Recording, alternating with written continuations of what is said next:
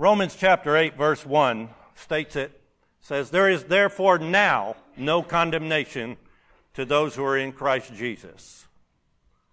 Isn't that a wonderful verse? There is therefore now no condemnation to those who are in Christ Jesus. Those are beautiful words. They have the sense of release, if you will, for some. They have a sense of hope for others. Those of us that are in Christ Jesus know that there is therefore now no condemnation. Whereas all of us, because we are sinners by nature, have faced the condemnation that would have been ours. But that verse states it very well. So, why are you here today? Why are you here today? Well, of course, we're here to worship. That's what we say. to understand the grace of God. But for some, maybe it's more that we need to receive that grace because we haven't yet. And you need to know that verse that there is therefore now no condemnation. I hope that through the course of this time that our, we have together that that will come out. As we begin in Mark chapter 14, about three weeks ago on Wednesday night, I knew for a long time that I would be preaching today. And uh, I always ask the Lord to give me something new and fresh. I never try to pull something back out. And so three weeks ago, as we were sitting in Wednesday night, Pastor's been teaching through the Gospel of Mark. And he was on these verses. And God spoke to me in certain ways, that plus what we were going through. And we started a new study with the men, which I will incorporate some of that into here. And uh, as, as we were here looking at it, and as I was looking at it, uh, I'm not a preacher, as, as called by God to be a preacher. I'm a teacher. I believe that was a calling that God has on my life. And, and so I try to go in that vein uh, as we go through. And God just shows me things. And, and uh, I, am not, uh, if you want, uh, if you came this morning at 8.30, you'd have gotten the meat of the matter, the meat of the message, if you will. Tonight, with somebody else preaching, you'll get all the vegetables and all the all the, the potatoes and all that stuff that go along with the meal. I'm here to put the garnish on, if you will. If I have a small part, if I could just put that little garnish on the plate. So it, it might come early, but um, that's all I care to do. Is if I, that, that's all I do, that that's well and done. As we go through to Mark chapter 14, I'll have five different little scenarios, if you will. We're going to talk about the time that this occurs. We're going to talk about the tensions that are there. And those will take up the bulk of the message time. And then we'll speed through a touch of a woman, the tenderness of the Savior, and then the teaching that we need to employ. And that's going to be basically the outline. Uh, and we'll try to go through it in that fashion as we go through. So as we begin to look at the, the Gospel of Mark and we start reading, let's look at the text, and I will read and you follow it says, Now the Passover of unleavened bread were two days away, and the chief priests and the scribes were seeking how they might seize him and, with stealth and kill him. For they were saying, Not during the festival, otherwise there might be a riot of the people. So while he was in Bethany at the home of Simon the leper and reclining at the table, there came a woman with an alabaster vial, a very costly perfume of pure nard, and she broke the vial and poured it over his head. But some were indignantly remarking to one another, Why has this perfume been wasted? For this perfume might have been sold for over 300 denarii and the money given to the poor. And they were scolding her. But Jesus said, Let her alone. Why do you bother her? She's done a good deed to me. For you always have the poor with you, and whenever you wish, you can do to good to them. But you do not always have me. She has done what she could. She has anointed my body beforehand for the burial. Truly I say to you, wherever the gospel is preached in the whole world, what this woman has done will also be spoken of in memory of her.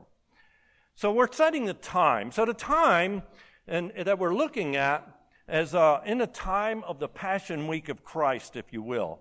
It's in that period of time. But before we go there very much, turn over to John chapter 12. It's a familiar verse. It's the same story, if you will, but with a little different uh, things that you might find in there that aren't mentioned here. So in John chapter 12, I'm looking at the first, first eight and nine verses. Well, let's just say the first eight verses. Jesus, therefore, six days before the Passover, came to Bethany where Lazarus was, whom Jesus had raised from the dead. So they made him a supper there, and Martha was serving, but Lazarus was one of those reclining at the table with him. Isn't that kind of important? I mean, that's a pretty good little piece of information, but it's not included in the Gospel of Mark. I'm going to tell us why. Because the focus of the Gospel of Mark is entirely different than the focus of the Gospel of John. And the teaching that's going to be included in the Gospel of Mark is different than what's being focused on here. So, as we see, Lazarus is there. He was just risen from the dead. Martha is, is serving.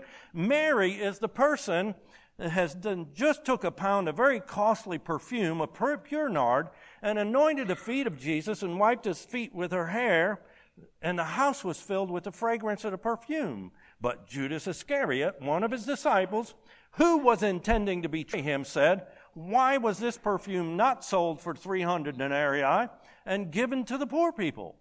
Now, he said this not because he was concerned about the poor, but because he was a thief. And he used to pilfer from the money box what was put into it. Therefore, Jesus said, Let her alone, that she may keep it for the day of my burial. You always had the poor with you, but you not always to have me. So, what we see here, we see a difference in some of what there it helps to fill out exactly what was going on, but you see the Gospel of Mark and John have a different focal point and teaching, and that's where we're going to go. We're going to be in the Gospel of Mark, of course.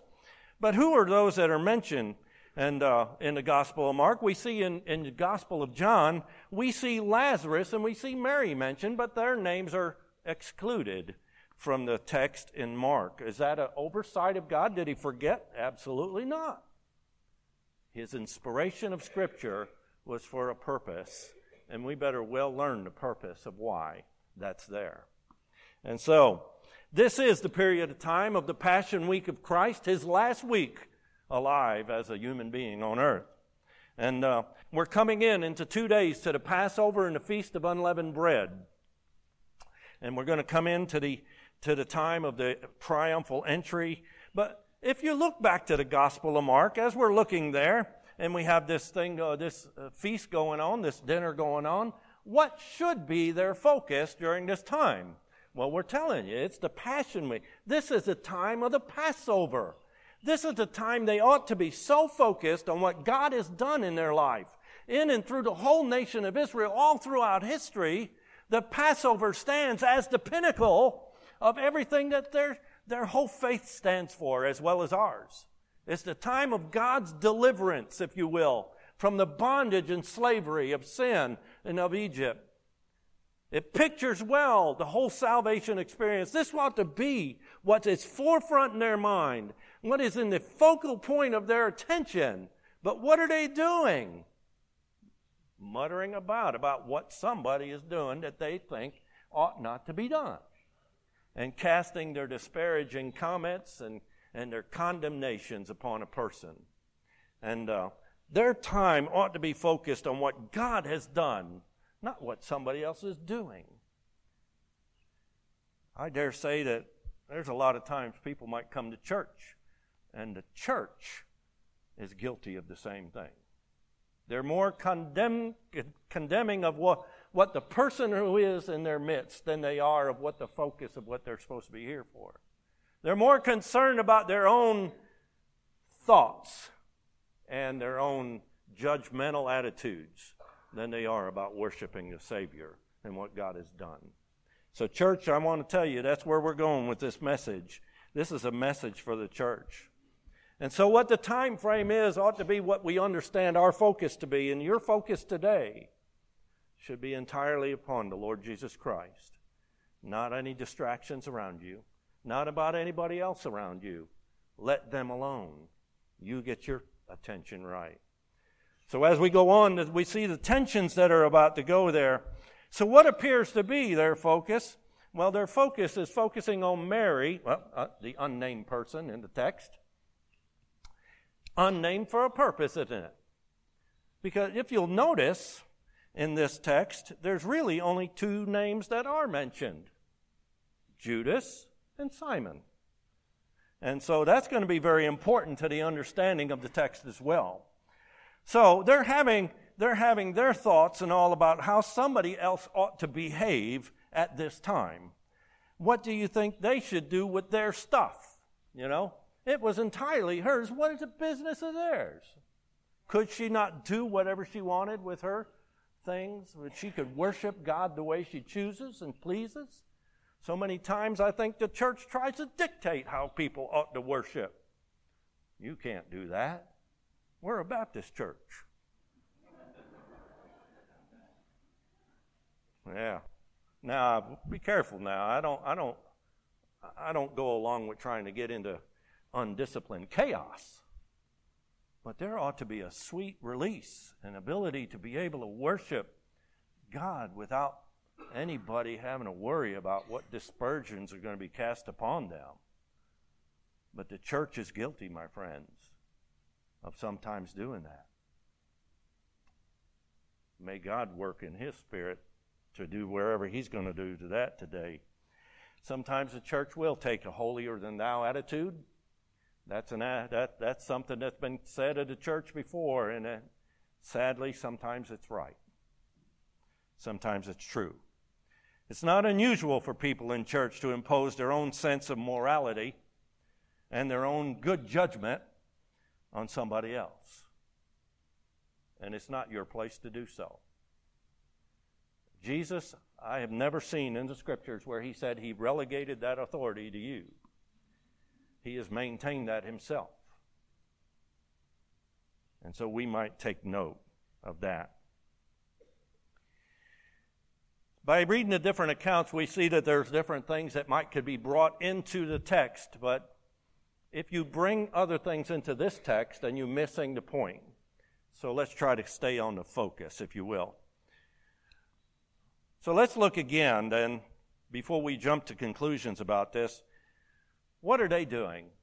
They're focusing on what they believe to be somebody's flaws, what they think somebody ought to do. And so that is not uncommon. But let's look at the two people that are mentioned in the text, because I think that bears a lot of weight into what's going on in the text. There's two names, right? One of them is Judas Iscariot. He's one of two people mentioned in the text, uh, but now there's a lot of other people participating. Have you ever seen that happen in a church? There's a couple of people that start the instigation of things, and there are a lot of others that participate if you'll read the text, that's kind of happening because there's somebody that's saying everything, but everybody seems to be in agreement. They're all muttering. And where's that said? You know, and when she was doing it, but some were indignantly remarking to one another, Why has this perfume? So you see what the scenario is, is that there are some that are instigating and others that are participating. You're guilty on both sense, if you will if you're a part of it. So here they are, they're instigating and they're casting their dispersions and disparaging remarks upon this woman. And we're talking about who it is. We see about Judas. Well, Judas is the one who is about to betray him. Not only that, but if you did bring in from the John chapter 12 text, we see that he was the one that used to pilfer from the bag anyway. Who is he to be condemning her? You get the text? That's what the text is talking about. Here we have people who are, if you will, in the church or in the in crowd, and they have, you have, I have no right to say anything about anybody else because I'm no different. I cannot cast a dispersion on somebody because I know who I am and what I've been and what I've done and what He's forgiven me of. Just because He might have forgiven me of it, that does not give me an authority or right to become the moral compass for anybody. Too often, people do not come to the church because they feel the church is going to condemn them and cast dispersions and disparagement upon them. That is a sad commentary of the church. That, I believe, is what the text is talking about. Now, the time, if I go back to that, is going to be about 56 more days, and the church is going to be instituted. This is a horrible thought. if, if things were a little different, in 56 days, Judas and Simon will probably be the leaders of the church. Can you picture that? Yeah, I see all the wrinkled noses. But Judas was the one who was right up there in the top. He was one of the disciples, the apostles, if you will. Simon, one of the first ones in the church, charter member. How about that? Navy guy's a plank owner. Ask the Navy guy for that one. But uh, that's who that would be. These are the, the cream, if you will. Wow. Let's go to the other guy that's mentioned, Simon. What does the text say behind that word, Simon? The leper. Here's a man who ought to be the one to understand her more than anybody else. He ought to be the one that knows what it's like to face the derision, the scorn of people because he was a leper. He was the outcast. He was the one. And maybe even at that table, he might have been way down at that end because he couldn't be in amongst the rest of them. And whatever he touched, they couldn't touch. He had no right to say anything about her. He should have been the one to come into her defense. He should have been the one to say, Oh, I know what you're feeling like. I know what it's like to have people cast their scorn down on me. I know that feeling, that hurt, that heartache. That's Simon the leper. Should he not have been participating in that? But he's mentioned. Why are only those two mentioned? I think that's why the text did that. I think that's why God did that. They, neither one, of course, not any of us, have a right to scorn anybody. Even those of us inside the church, the true church, those of us the redeemed, saved by His blood. Saved from what? Do you not remember what it took to save you? What? Does that give us a right to scorn somebody else? That ought to give us the ability and understanding to receive somebody else, not to cast them away, not to talk bad about them, not to scorn them for what they do. Was she doing anything illegal or unlawful? Uh, not even that. What is it that we do today as a church sometimes that would cause our church to be something that somebody would say, Oh, I don't want to go there? What is it that you could be or could do today that might cause somebody to say, I'd like to go there? They'll love you. Yeah, they might know what you've done, they might know who you are, but they're going to love you.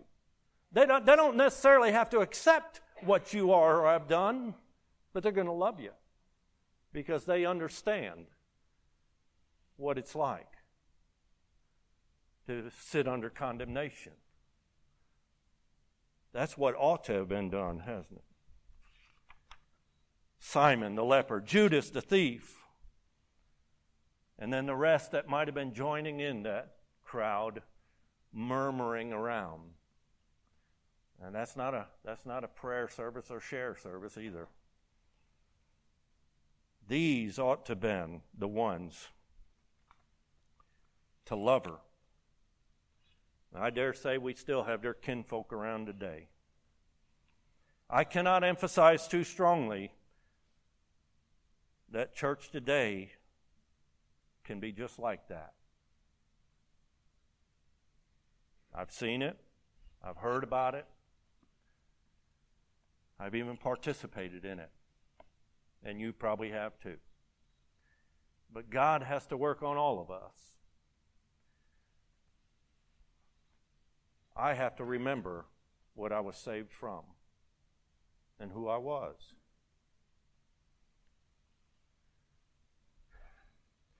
So we saw the time, we saw the tension. Going to see the touch of the woman, if you will. And we'll keep her anonymous, although I've already broke it out of the bag. You know who she is. Because the focus is not on her at this text, is it? It was in the other one. Can you picture? And I'm going to go ahead and chase that rabbit for a moment. I'm going to go back to John in my mind here, John chapter 12. And John chapter 11 was where Jesus raised Lazarus from the dead. All of this crowd over here knows that. They did a great study in the Gospel of John. In John chapter 12, now Lazarus is sitting right there at the table, and his sister, Mary, is the one with the vial. Now, that could be brought back into the text in, Mark as well, because shouldn't they have known what was going on in her? Not too long ago, her brother was dead, and Jesus raised him from the dead. Here he is sitting at the table, and she's worshiping her Savior who did it, who raised him from the dead.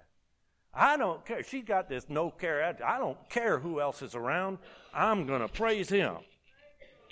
There you go. Somebody turning loose.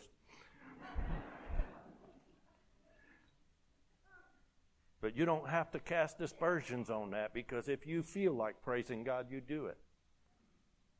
I don't, I don't care what anybody else thinks. And y'all know that.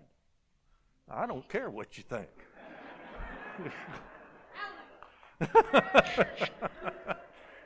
I'm going to praise my Savior. I'm going to love him. I, no, we don't have to get undisciplined. We don't have to get chaotic or, sh- or do a show. But when you've got something boiling up in here and you don't let it out, there's something wrong. If you're going to let it out, go ahead and let it out and worship. Don't worry about what anybody else will say. They're just going to go to Keith and complain. That's all right. Just let them go to Keith. He's got a long line, stands outside the door. let it out. In John chapter 12, she had a good reason to do what she did. But in Mark chapter 14, even in John 12, they were disparaging that. You could have done something different. Jesus tells them, if you want to feed the poor, you feed the poor. That was her stuff. She used it as she wanted to. If you think it's so important, don't cast dispersion on her. Go out and do what you say you think you ought to be done. There you go. Take that home. You don't have to cast out on anybody else. People need to know that there's no condemnation in Christ Jesus, especially in this place. And we better learn that that's true. Because that's what they were doing. And, the, and the, these are the people who had no right. And if you'll think about it, you and I have no right either. And if you'll think about it farther, you'll notice that nowhere in the scriptures does it say we have been given the ministry of condemnation. We've been given a ministry of reconciliation to bring people to Christ, to love them back to Him, into the family. And sometimes, yeah, maybe they don't do what you think is right, but they need to know the love of a Savior. So, the touch of the woman, She's the anonymous person. The focus is not, in Mark 14, the focus is not on her act. The focus is on the other's actions and reactions to her act.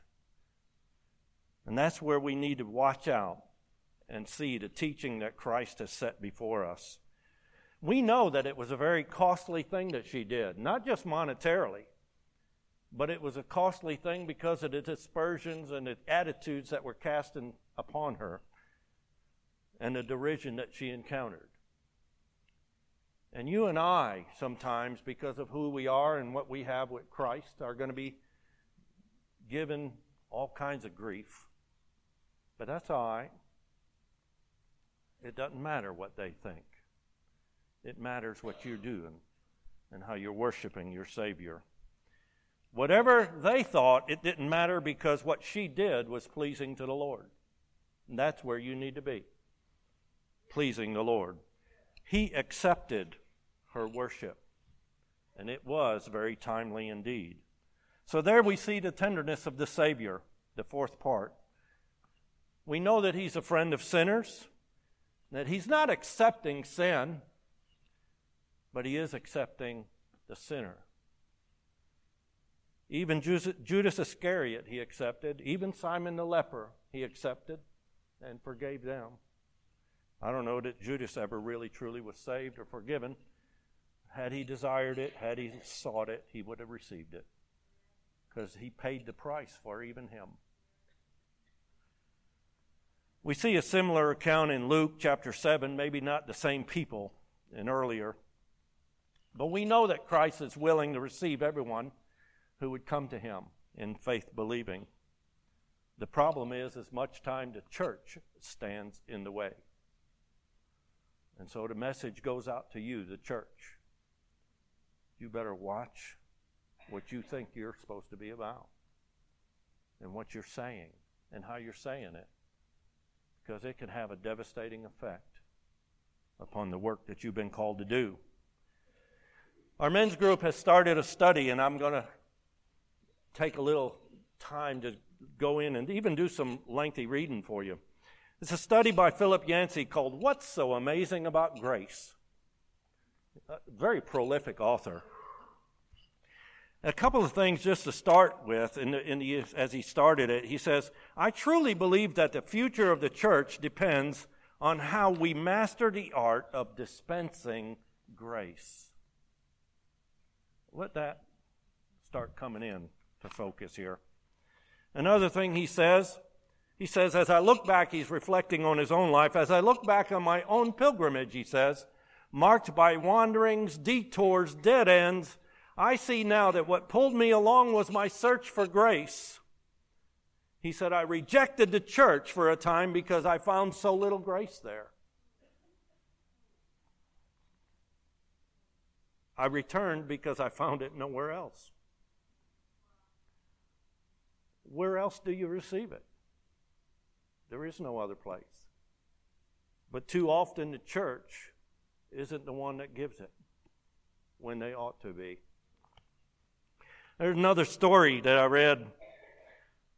Tony Campolo, it's going to be a little lengthy for you, but it's, it's, it's a really good story. It's Tony Campolo, who is a Christian author, speaker, pastor, tells about being invited to speak in Honolulu one time and having trouble getting his body to adjust to the 10 hour time shift from his home in Philadelphia. He wound up wide awake at 3 o'clock in the morning drinking coffee in an all night diner. Picture this now. Presently, the door opened, and in came about eight women laughing and talking loudly. Campolo soon deduced that they were streetwalkers finished with their evening's work and relaxing before going home to sleep. One, named Agnes, mentioned to her friend that the next day would be her 39th birthday. After the group left, Campolo got a bright idea, and he said to the gruff proprietor behind the counter, Did you hear what that woman say that tomorrow was her birthday? What do you say we throw a party? I'll come back tomorrow night with some decorations and let's surprise her with a cake and everything. The man's wife came out of the kitchen and said, both of them said, That's a wonderful idea. Let's do it. 24 hours later, the little diner was decorated with streamers and balloons. A festive sign was taped to the mirror. And the couple had put out the word on the street, and a large assortment of night people were gathered. And when the prostitutes came in for their usual coffee, the shout went up Happy birthday, Agnes! The woman stood speechless as the singing began. Tears started streaming down her cheek. Nobody had shown her genuine kindness in years. Let that sink in. No one had shown her genuine kindness in years. The owner brought out the birthday cake with candles, and Agnes was in such shock that she had to be reminded to blow them out. And she paused again. Well, cut the cake, Agnes, the proprietor said. She finally found words when the whisper she said, Please, I, I just want to keep the cake. I, I'll take it down to my apartment down the street for just for a couple days. Please just let me keep the cake. No one knew how to respond, but no one could think of any reason to refuse her. So out the door she fled, holding the cake as if it were the Holy Grail. An awkward silence filled the room, and Campolo finally broke in with another suggestion. I have another idea. Why don't we pray? So without hesitation, he began to voice a prayer for Agnes that God would bless her on her birthday, that God would bring peace into her life and save her from all that troubled her. And at the amen, the diner owner said, Hey, you didn't tell me you were a preacher. What kind of church do you preach at? And Campolo thought for a moment, cocked his head sideways, and with, with a little grin, well, I preach at the kind of church that throws birthday parties for prostitutes at 3:30 in the morning.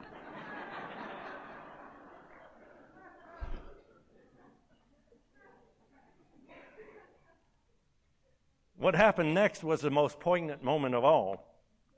The man squinted at Campolo and said, No, no, you don't.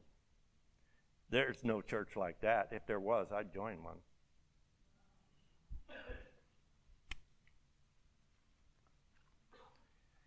What's missing? Jesus accepted her gift. And he rebuked their judgmental attitudes. So, what's a teaching for us today?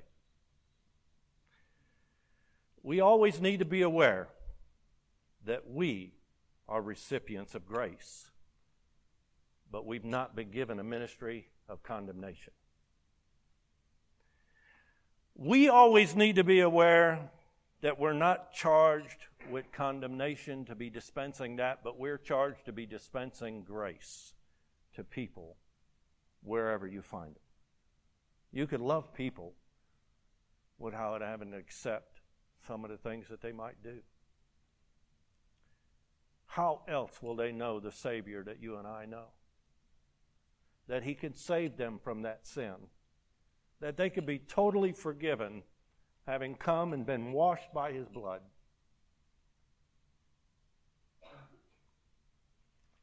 We've been given the ministry of reconciliation, not condemnation. Jesus alone retains the authority, even today, to cast judgment. And I ask you to go back in your memory now to John chapter 8. John chapter 8 the scribes and Pharisees were trying to trip Jesus up, trying to bring him into condemnation, and they brought into his presence. He was in the temple teaching. They brought into his presence a woman that was caught in the very act of adultery. Fast forward to the end. When Jesus said something that said to them, says, He is who is without sin cast the first stone. He didn't take the law away. He just took away their authority to use it. And so they all dispersed as he was riding on the ground. Now, there's a lot to be said about what that might have been. And then he looks up at the end and he says, Woman, where are they, thine accusers? Has no man condemned thee? And she says, No man, Lord. What did he say? Neither do I condemn you. Go and sin no more. You see, even today, Jesus is not in the condemnation mode, he's in the salvation mode. He's in reconciliation. He's not condemning anybody. If he were, then all of us would fall under that. Today, he's receiving anybody, not condemning anybody. We better understand who we're working for.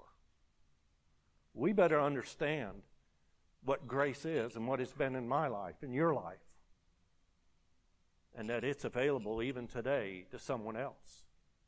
And that you and I play a part in them receiving that grace.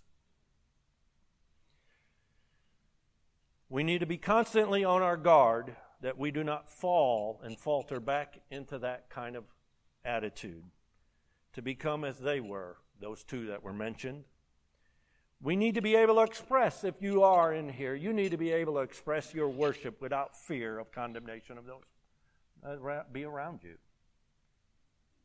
And as I said, I don't believe in the unprincipled and undisciplined chaos, but I believe in freedom of worship to be able to express that which wells up from inside. It ought to come out.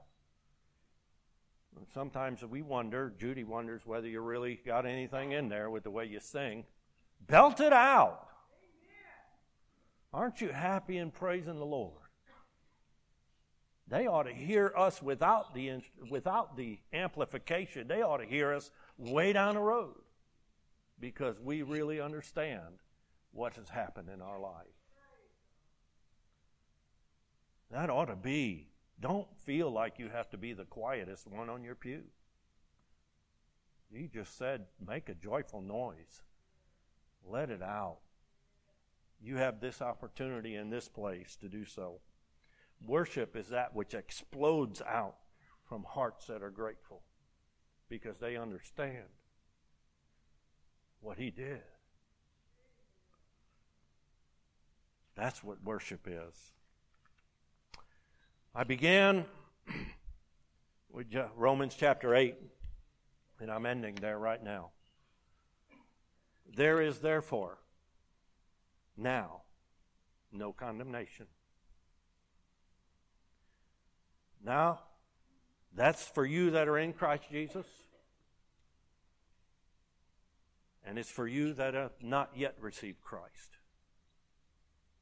We're not here to condemn you. We're here to help you know the Savior. That's the invitation for you today. How I pray